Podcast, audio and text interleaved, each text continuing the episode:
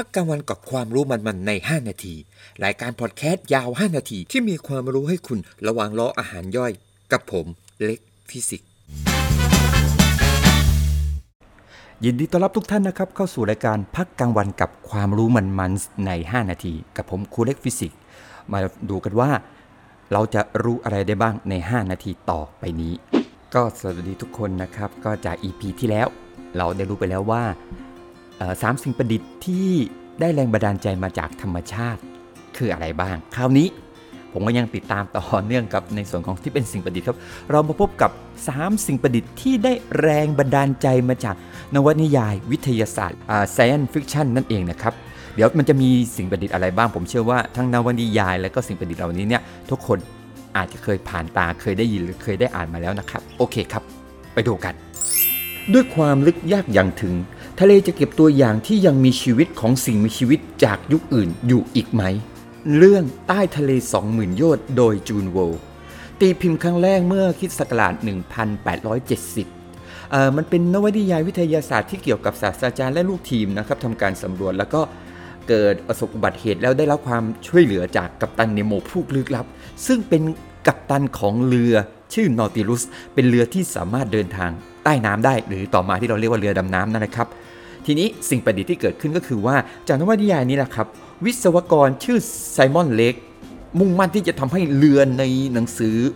นวนิยายวิทยาศาสตร์ของจูลส์ เวิร์นเนี่ยเป็นจริงนะครับจนกระทั่งเมื่อปีเมื่อปีคริสต์ศักราช1896 เขาเลยสร้างเรือดำน้ำจากโลหะที่มีระบบ airlockก็คือห้องเก็บอากาศขึ้นเป็นลำแรกเพื่อให้คนเข้าไปอยู่ข้างในได้ ซึ่งไอชื่อนอติลุสนะครับหลายคนก็จะ คุ้นเคยด้วยเอ๊ะชื่อนอติลุสเนี่ยเหมือนปลากระป๋องทูน่าอะไรหรือเปล่าครับนอติลุสจริง ๆ ก็คือชื่อ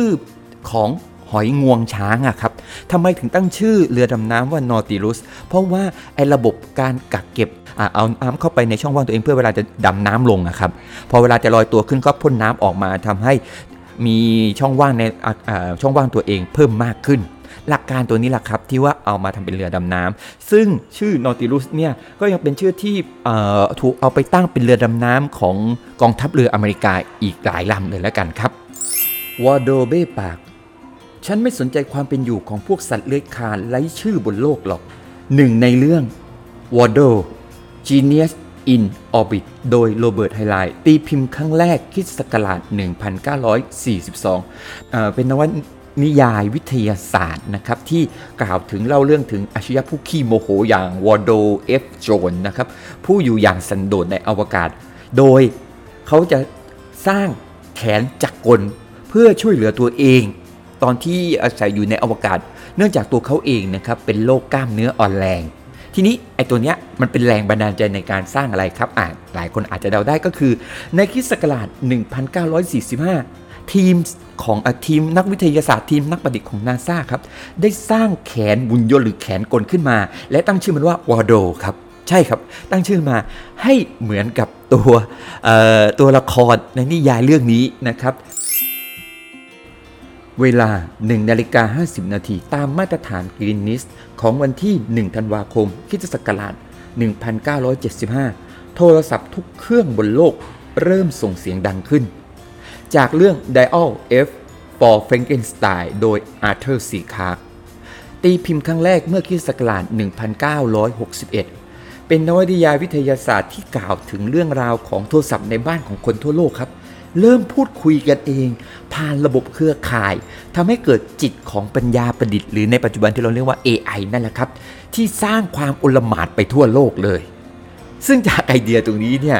มันเป็นเอ่อเอามาเป็นแบบแรงบันดาลใจในการสร้างสร้างอะไรครับ นักวิทยาศาสตร์คอมพิวเตอร์ชื่อทิมเบอร์เนอร์ส ลีนะครับได้แรงบันดาลใจจากเรื่องนี้เนี่ยเอามาไอเรื่องของการเป็นเครือข่ายนะครับในคริสต์ศักราช 1990 ครับทำให้เขาสร้างสิ่งหนึ่งที่เราเรียกว่า World Wide Web ซึ่งเชื่อมโยงคอมพิวเตอร์เข้ากับโทรศัพท์ขึ้น และก็เชื่อมโยงมันไปทั่วโลกไอสิ่งประดิษฐ์ตัวนี้เนี่ย ก็ผมว่ามันก็เป็นสิ่งที่พวกเราคุ้นเคยกันดี นี่แหละครับ นี่คือ 3 สิ่งประดิษฐ์ที่ได้แรงบันดาลใจมาจากนวัตนวนิยายวิทยาศาสตร์นะครับ เรามานับกันว่าตั้งแต่เริ่มต้นจนถึง EP นี้ เราได้สะสมความรู้ไปแล้ว 15 นาที ติดตามกันต่อไปนะครับว่าค่าพักกลางวันในตอนต่อไปเนี่ยเราจะรู้อะไรบ้าง และเรามาสะสมความรู้กันครับสำหรับวันนี้ขอขอบคุณทุกคนครับ สวัสดีครับ